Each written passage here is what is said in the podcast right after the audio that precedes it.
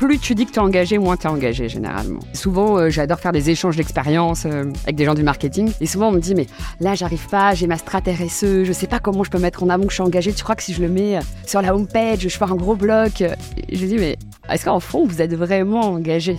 Et en fait, bien souvent, la réponse, elle est non, en fait. Et, et ça peut pas marcher comme ça, en fait. Tu es engagé, tu portes tes valeurs et après, si tu veux, elles se spreadent dans tout ce que tu fais.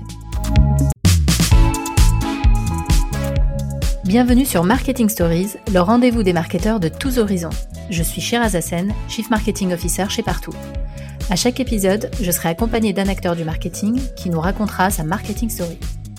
Entre retours d'expérience, anecdotes de parcours, tips et méthodes actionnables, nos invités vous révèlent tous les secrets de leur stratégie marketing, leurs doutes et leurs réflexions sur des thématiques métiers, mais aussi développement personnel.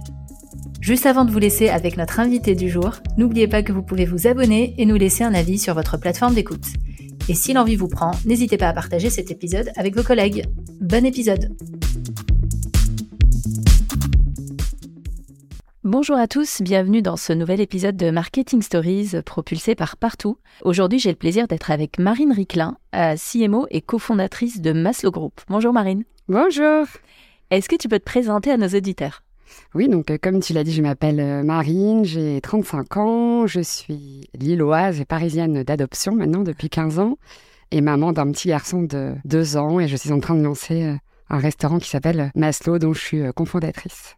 Super. Est-ce que tu peux un peu revenir sur ton, euh, ton parcours professionnel euh, dans les grandes lignes? Quelles sont les entreprises euh, que tu as connues? Ouais, alors j'en ai pas fait tant que ça. Euh, j'ai commencé en deux mille dix chez Caudalie, une marque de cosmétiques naturels, euh, chez qui je suis restée un peu plus de sept ans. Et après, j'ai fait un rapide tour chez Lenôtre, euh, dans la gastronomie, euh, pendant deux ans. Euh, j'ai pris après la direction marketing de Foodchéri.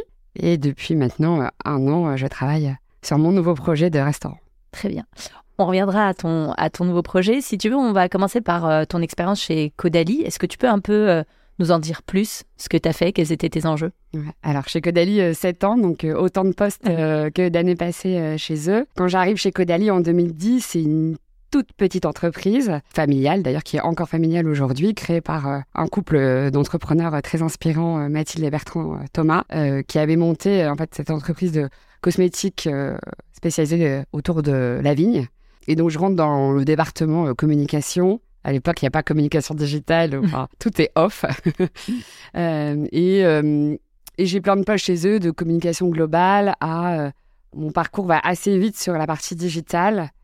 Euh, en fait, on ne se souvient plus, mais deux mille dix, il n'y a pas encore les réseaux sociaux, il n'y a pas les influenceuses. Euh, c'est vraiment le tout début. On commence à faire des O P euh, sur le site Internet. Certaines marques se lancent en e-commerce, mais encore hyper rare. Je me rappelle que Caudalie était, la, était euh, une marque pionnière encore euh, sur le e-commerce. On, on s'était lancé au tout début. Tout le monde nous disait qu'on était, qu'on était fous.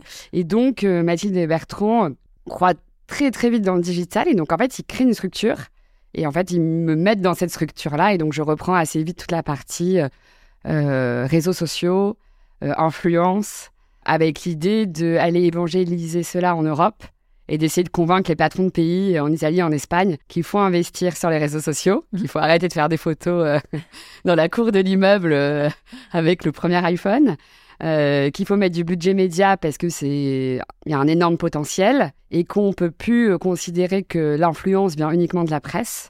En, en cosmétique, la presse avait un énorme pouvoir, euh, mais qu'il y a ce qu'on appelle à l'époque des blogueuses euh, qui semblent être euh, des cibles intéressantes qui pourraient aider à propulser la marque.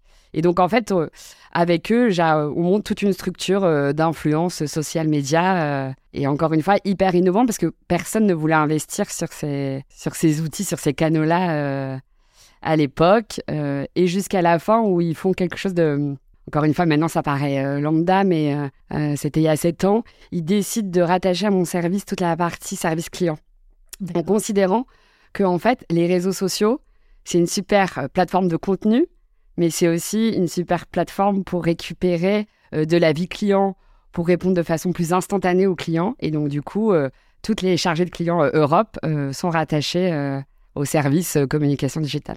D'accord, voilà. c'est, c'est, c'est spécial. Ouais, mais en vrai, je trouve ça assez smart euh, avec du recul. Sinon, bah, c'est scindé. En fait, les gens, ils peuvent te contacter par téléphone ou par Insta. En fait, s'ils ont une question... Euh, bah, tu es censé avoir la même qualité de réponse. Je trouve qu'il n'y a rien de pire quand euh, tu poses une question à une marque sur Insta et on te dit bah, « renvoyez-moi un mail à contact arobase lamarque point com ». Bon. Non, ça, c'est, c'est moyen. Je l'aurais fait si, si, si je le savais dès le début. Donc euh, voilà, je fais sept ans chez eux. C'est une formidable expérience parce que, si tu veux, tu pars, enfin, c'était un projet déjà très entrepreneurial et tu vois une marque exploser et exploser en partie grâce à toutes les actions que tu as mises en place avec, euh, avec ton équipe. Et aujourd'hui, bah, c'est une super grande marque, toujours autant indépendante, hyper innovante. Alors, je ne les vois plus du tout, mais je les suis. Euh, Ils ont une équipe entière qui gère TikTok, euh, euh, ils ont plusieurs comptes Instagram, ils investissent des millions, ils sont toujours à la pointe, de, en, en tout cas en cosmétique, de ce qu'il faut faire. Donc non, ça a été une formidable euh, école euh, pour moi. Trop bien. Donc, tu parlais euh, voilà, de, euh, des débuts des blogueuses et de, des influenceuses dans l'industrie euh, cosmétique. Du coup, est-ce que tu as des petites anecdotes? Comment se passaient les lancements de produits, euh, vu que tu étais pionnière dans, dans l'utilisation ouais. de ce genre de... Bah, c'était ouais. très marrant parce qu'il y avait, euh, à l'époque, on travaillait tous avec des bureaux de presse. Et les bureaux de presse, ils étaient complètement réfractaires, en fait, mmh. à, à ce nouveau euh, milieu qui étaient les blogueuses. Les, les attachés de presse, elles me disaient non, mais ça sert à rien, elles te volent des produits. Te... Et en fait, elles n'avaient pas du tout compris derrière euh, bah, l'intérêt que ça pouvait avoir. Et aussi le fait que c'était aussi une façon de, d'avoir du contenu beaucoup plus libre. Un magazine, c'est très cadré. Euh, les articles sont toujours les mêmes, c'est décidé très en amont. Il y avait quelque chose de beaucoup plus naturel euh, dans l'influence et qui te permettait aussi parfois d'avoir des avis négatifs, mais qui donnait plus de vrai à ta marque, mmh, en fait, versus la pratique de l'authenticité. Mmh.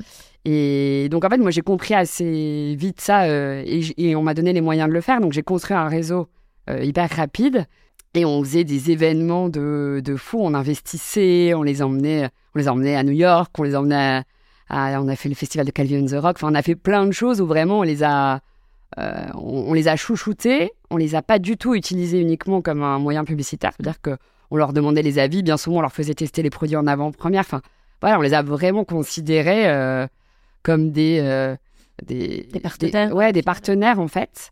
Euh, et dans une anecdote, on avait lancé un produit euh, horrible qui était un produit pour les jambes. Ça s'appelait Jambes Divines. Euh, ça permettait de... C'était du maquillage pour les jambes. Ah. Je ne sais pas comment un jour ce produit est arrivé chez Caudalie. À part qu'en fait, on a lancé ce produit directement euh, sur l'influence. Et je ne sais pas, il y a eu un effet boule de neige. Mon téléphone sonnait de tous les côtés. Le produit était en rupture partout. Et en fait, l'influence a réussi pour la première fois à créer une rupture produit. Alors, on n'avait pas non plus un, un milliard de stocks, ça serait mentir. Mais il y a eu un effet de... Elle m'appelait tout. Est-ce qu'il te reste une bouteille de Jambes Divines? Alors que c'était le pire produit même d'un point de vue... Euh, si tu veux, commercial, personne n'a acheté ce produit. Je pense qu'il a d'ailleurs été arrêté quelques mois après. Mais en, en influence, il y avait eu... Euh, la bonne personne n'avait parlé au bon moment, la deuxième, la troisième, une sorte d'escalade. C'était aussi au moment où il y a eu euh, un autre effet qui était les micro-influenceuses. Donc en fait, ça, euh, mmh. voilà, et ça, tout c'est... Il y a eu un maillage assez extraordinaire. Et, voilà, en quelques semaines, on avait créé une rupture produit. C'est, un petit c'est succès, assez magique. Un succès inattendu. Tout à fait. Ok, et donc, du coup, ensuite, tu as poursuivi la, ta carrière dans la food. Pourquoi ce choix ? euh, Ça s'est fait de façon euh, assez naturelle, par opportunité. Après, j'ai, je suis une énorme passionnée de, de food. Mmh. Euh, et donc, forcément, entre ce job-là ou une marque plus quelconque, euh, voilà, je me suis dit que c'était le moment de me lancer euh, euh, dans l'univers de, de l'alimentation. Et, euh, et après, je pense que... Enfin, on a, j'ai souvent de débats avec des, des gens qui bossent dans le marketing, mais moi, je serais incapable de bosser pour un produit avec lequel euh, je n'ai pas de sensibilité, en fait. Ça serait vraiment euh, impossible pour moi. Je ne pourrais pas faire du marketing euh, pour la santé. Je ne pourrais pas faire du marketing pour, euh, pour les cigarettes. Enfin, ce n'est pas du tout quelque chose qui me motiverait. Donc là, il y avait le milieu que j'adorais, euh, la gastronomie. J'avais quand même la sensation d'avoir fait le tour aussi en cosmétique. Que les strates marketing, les canaux que tu utilises bah pour une marque A ou une marque Z sont bien souvent les mêmes. Alors, il y a plein de gens, on en parlait avant le, l'enregistrement, mais il y a des gens qui adorent ce, voilà, devenir experts euh, euh, d'une stratégie, experts dans un domaine d'activité. Moi, c'est pas ma cam, en gros. Euh, donc, bah là, en fait, l'opportunité de rentrer dans la food, ça a été, ça y est, ça a été une révélation pour moi, parce que je pense que je quitterai pour le coup plus jamais la food. Ah, ok. Et du coup, euh, c'est quoi la particularité du marketing dans la food ? Il est, euh, c'est bizarre de dire ça pour une directrice marketing, mais en gros, il est beaucoup moins fort. C'est-à-dire qu'en fait, quand tu les cosmétiques, c'est sûrement la meilleure école parce qu'en fait, tu vends une promesse. Tu vends un vous allez être moins ridé, vous allez avoir une peau plus éclatante, vous allez plus avoir de boutons. Euh, et une fois que ton client croit en ta promesse, il achète la crème. Alors que le, la food, il y a un truc beaucoup moins... C'est, c'est beaucoup moins tangible. Tu vends un style de vie, t'aimes, t'aimes pas. Tu, tu vends un moment. Et c'est pas grave si, si tu utilises une marque ou si tu vas dans un resto, parce qu'en fait, il y a assez de place pour aller dans un autre resto pour utiliser une autre marque. Alors que les cosmétiques, tu dois choper le client et le rendre accro à ta marque. C'est beaucoup plus... Enfin, c'est, c'est du marketing un peu plus... Pas sale, mais mmh. un peu plus hard, quoi. D'accord. Le... Je dirais que vraiment, dans la food, il y a... Tu vends un, un esprit, un style de vie, tu vends une expérience client, en fait. Euh, tu vends un, un beau packaging euh, ou dans un resto, euh, une belle mise en scène. Euh, enfin voilà, c'est, c'est, ça c'est englobe beaucoup plus d'expérience oui. quand le cosmétique est plus une promesse. Bon, voilà. D'accord. Euh, ensuite, donc euh, le fil rouge de ton expérience professionnelle, c'est euh, l'aspect engagé. Tu vas nous en parler. Pourquoi est-ce que c'est important pour toi ? Bon, je pense que c'est générationnel. On est tous maintenant euh, sensibles... Euh, à ces sujets-là. Encore une fois, je pense que c'est... Je me suis jamais dit, je vais aller bosser pour des boîtes engagées. Ça n'a jamais été... C'est plus que je pense que derrière boîtes engagées... Alors, moi, les boîtes que j'ai prises, elles, avaient... elles étaient bien souvent plutôt pour la cause environnementale. Mm-hmm. Mais au fond, quand tu as des boîtes comme ça qui, entre guillemets, investissent beaucoup, Caudalie, ils investissaient un pour cent de leur chiffre d'affaires. un pour cent de leur chiffre d'affaires, pas de leurs bénéfices, sont dédiés euh, à la planète. C'est énorme. Mm. Euh, Foodchéri, on pourra sûrement revenir après dessus, mais pareil, c'est, c'est vraiment une boîte ultra, ultra engagée, presque militante. Mais en fait, quand tu prends soin de la planète, généralement, tu prends quand même soin des gens. C'est très rare de se dire que je vais essayer de sauver euh, la planète pour les prochaines générations et j'en ai rien à faire des gens qui bossent pour moi. Donc en fait, je pense qu'il y a ce truc de se dire, mais en fait, j'allais pas chercher une boîte engagée, mais j'allais chercher des boîtes avec des valeurs, des gens bien, aussi des gens qui m'inspiraient. Au, au même titre que les fondateurs de Foodchéri m'ont inspiré, Mathilde et Bertrand Thomas m'ont inspiré. Et il y avait, tu vois, voilà, ce truc de, ils avaient envie de mieux faire, mieux faire sur le long terme. Souvent, si c'est des boîtes qui bossent pas sur du one shot et qui font pas quelque chose d'éphémère, ils travaillent sur, euh, sur une, une vision assez euh, long-termiste. Et après, il euh, y a la transparence. Souvent, c'est aussi des boîtes qui sont ultra transparentes. Et ça, c'était, c'est aussi des choses qui sont importantes pour moi, quoi. D'accord. Et, et comment tu, tu fais pour l'intégrer dans ta stratégie marketing sans pour autant paraître euh, opportuniste ? Tu vas de dire, j'utilise euh, ce côté engagé pour euh, avoir une certaine image, et cetera, tout en restant authentique dans ta démarche. En fait, je, je crois que je fais le, l'inverse. Je dirais que je, c'est toujours comme ça que j'ai considéré, j'ai fait du mauvais marketing d'engagement. Je sais pas. En fait, en gros, si tu veux, euh, l'engagement, il est dans les valeurs de la boîte. Quand Caudalie décide de donner un pour cent de leur chiffre d'affaires, au Foodchéri, ils décident de, d'arrêter le bœuf. Ils ne le font pas pour faire du business. Clairement, euh, ils perdent de l'argent. Voilà. D'accord. Donc, en fait, ils incluent toutes ces valeurs dans l'entreprise, dans leurs choix, dans les stratégies, dans le... d'essayer de toujours mieux faire. Et donc, en fait, le meilleur marketing d'engagement pour moi, c'est entre guillemets celui que tu ne dis pas. C'est qu'en fait, au fil des années, il va se savoir. Encore une fois, je reprends l'exemple de, de Caudalie. Ils, ils, sauvaient des, ils sauvaient la planète en plantant des arbres. Mais en même temps, dans leur formule, bien avant euh, les yucca et tout, ils avaient déjà supprimé tous les mauvais ingrédients que tu pouvais avoir dans des crèmes. Et ils ont pas fait, on n'a pas fait une com en disant hey, « on va tout supprimer ». Non, en fait. Par contre, le jour où il y a eu toutes les polémiques euh, sur euh, tous les additifs que tu mettais dans les crèmes, bah, eux, en fait, ils étaient prêts, ils étaient propres. Et là, ils ont gagné des parts de marché. Et en fait, pour moi, c'est plus ça. En fait, tu réussis... Enfin, plus tu dis que tu es engagé, moins tu es engagé, généralement. Voilà. Et, et je, je, parf- j'ai souvent, euh, j'adore faire des échanges d'expériences euh, euh, avec des gens du marketing. Et souvent, on me dit, mais là, j'arrive pas, j'ai ma strat R S E, je sais pas comment je peux mettre en avant que je suis engagée. Tu crois que si je le mets euh, sur la homepage, je fais un gros bloc? Et je dis, mais est-ce qu'en fond, vous êtes vraiment engagé? Et en fait, bien souvent, la réponse, elle est non, en fait. Et, et ça peut pas marcher comme ça, en fait. Tu es engagé, tu portes tes valeurs et après... Si tu veux, elle se spread dans tout ce que tu fais. Dans tout ce que D'accord. tu fais. Enfin, en tout cas, c'est comme ça que moi, j'ai considéré le marketing. C'est, ça a plus été une direction de comment on développe du produit, on développe la marque. C'est-à-dire qu'on restera engagé, on ira dans cette direction, que comment on va communiquer dessus le fait qu'on est engagé. Et généralement, D'accord. si tu es vraiment engagé, les gens, euh, au bout d'un moment, ils s'en rendent bien c'est compte. et, et du coup, pour, pour un peu rentrer euh, euh, dans le détail sur ton expérience chez Foodchéri, Euh, est-ce que tu as mené des changements quand tu es arrivée euh, quelles étaient les actions marketing que tu as mis en place justement euh, pour continuer dans, cette, dans cet aspect engagé? Ouais. C'était déjà une marque très engagée. Euh, grâce euh, aux fondateurs Patrick et Julia, qui à titre perso euh, le sont, alors que c'était une boîte très engagée sur euh, la partie environnementale, mais aussi mmh. très engagée sur la partie santé. D'accord. Et quand je suis arrivée, alors je ne sais jamais, il y a aussi une histoire de rencontre, mais j'ai l'impression qu'ils ont eu envie de mettre le curseur beaucoup plus loin sur l'engagement. Et donc là, vraiment, on a été, on est monté sur, euh, sur euh, la marche d'après, en étant beaucoup plus militant. Donc on a refait tout un rebranding. On a, on a surtout, je dirais que le plus gros changement que j'ai apporté là-bas, avec, euh, enfin, que j'ai apporté, qu'on a apporté avec l'équipe, c'était d'essayer de se dire, on peut être engagé, on peut être militant, on peut essayer de mieux faire manger les gens et de prendre soin de la planète, mais on peut aussi être sexy. Et en fait, souvent, quand t'es engagé, t'es pas très sexy. Et donc, on s'est dit, ça, ça, il faut que ça, il faut qu'on reparte de la base. Et donc, du coup, on a fait tout un rebranding, on a retravaillé toute la, toute l'expérience sur le site. Euh, on, et ça a permis de, d'essayer de euh, désacraliser aussi le côté très euh, militant, mieux manger, euh, prôner le végétal. Euh, je dirais que c'est le plus gros changement que j'ai apporté, c'est de réussir à faire de l'engagé et du bon. Bel engagé. Et du bon. Et du coup, comment tu fais la part des choses entre le fait de faire justement des actions euh, engagées de ce type-là et euh, bah, monitorer et contrôler la rentabilité de tes actions? Alors, c'est très dur. Clairement, euh, on en parlait avec Sophie, déjà, il n'y a, y a pas d'outil. Enfin, si, le meilleur outil, c'est de voir le nombre de clients et ton chiffre d'affaires, mais le nerf de la guerre, c'est tous les sujets. Mais je dirais plutôt, c'est sur du long terme. C'est de voir quelle est la perception euh, de ta marque auprès des clients.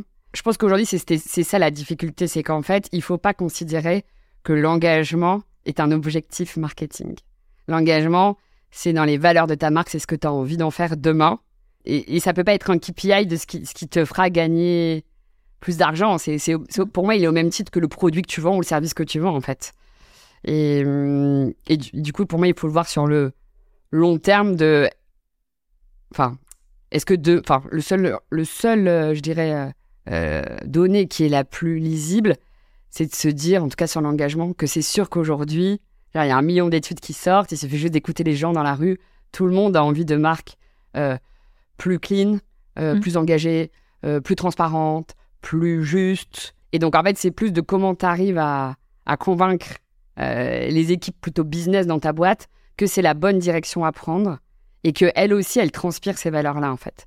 Et moi, j'ai trouvé que ça a toujours été la chose la plus difficile. Et en, en partie, euh, dans des boîtes comme Foodchéri, c'est d'essayer, de, même si c'était une boîte avec des, quand même des collaborateurs très engagés, de, de leur faire comprendre que les actions qu'on prenait, sur le long terme, euh, elles avaient vocation à créer du business et qu'on ne faisait pas ça euh, juste, juste pour une action marketing. Parce qu'on pensait que c'était la bonne direction, parce qu'on pensait que le besoin client...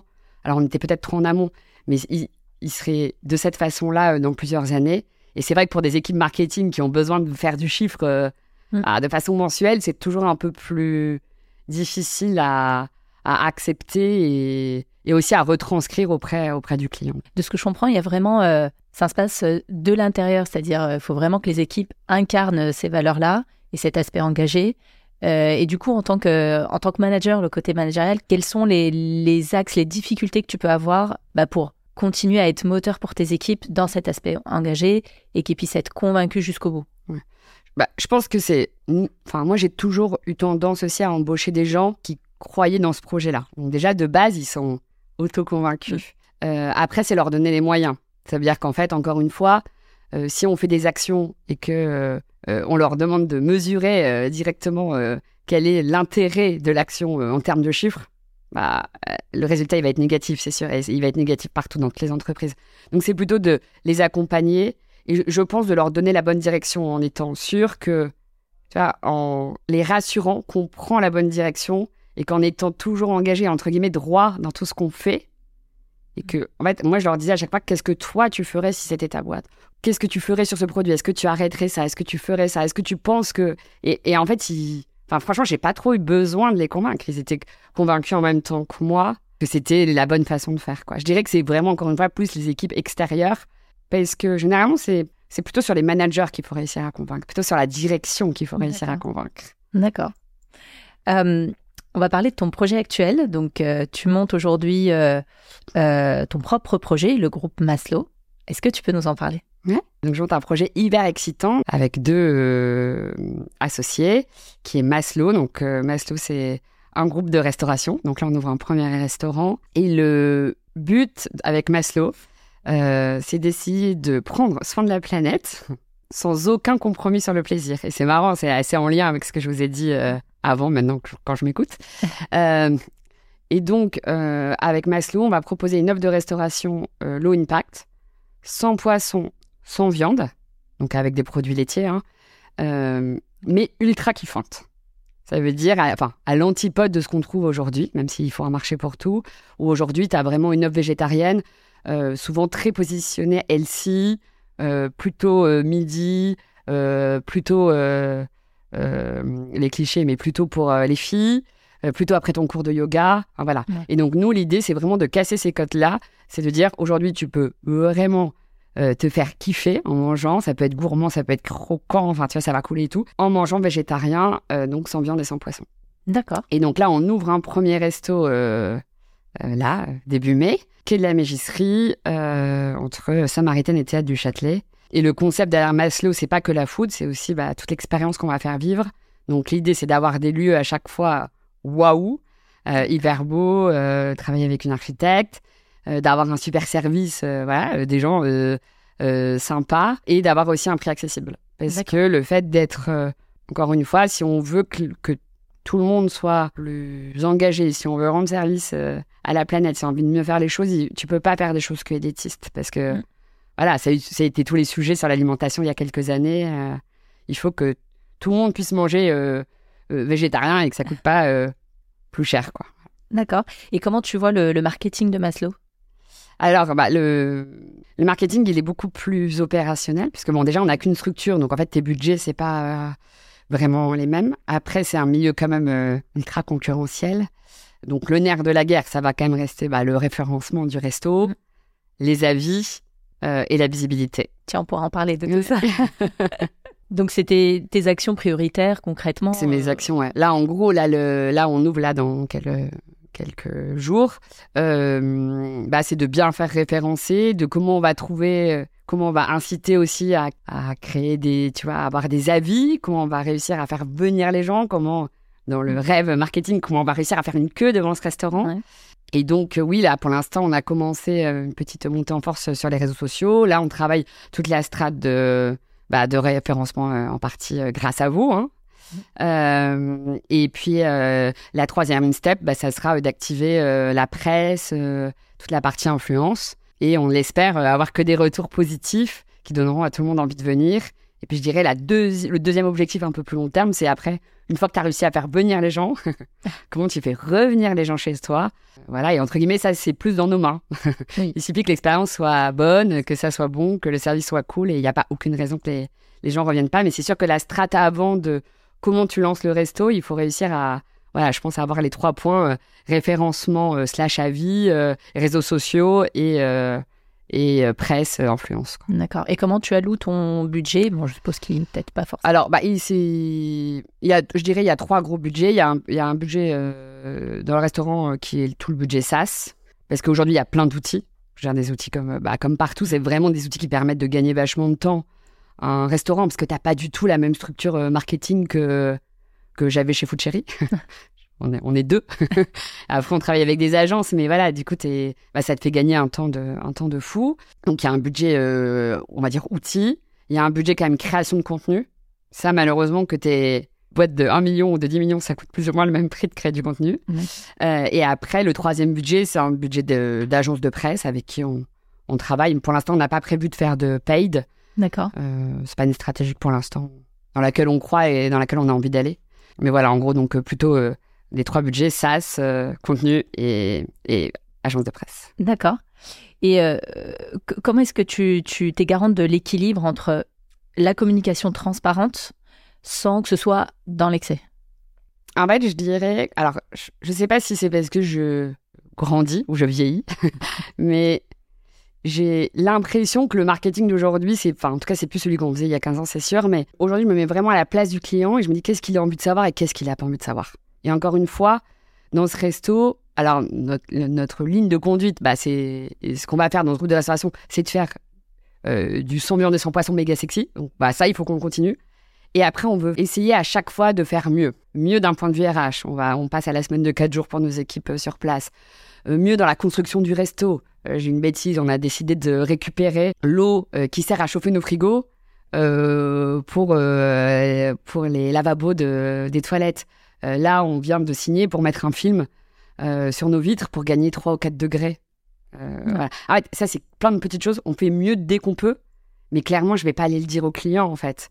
Moi, ce que je veux qu'il fasse, c'est qu'il vive une super expérience, qu'il trouve ça méga bon, qu'il ait l'impression d'en avoir eu, entre guillemets, pour son argent, euh, et qu'il passe un bon moment. Et donc, en fait, je pense qu'il ne faut rien cacher, mais tu n'es pas obligé de tout dire. C'est-à-dire que si quelqu'un a envie de creuser, on aura les réponses, mmh. on sera hyper transparent.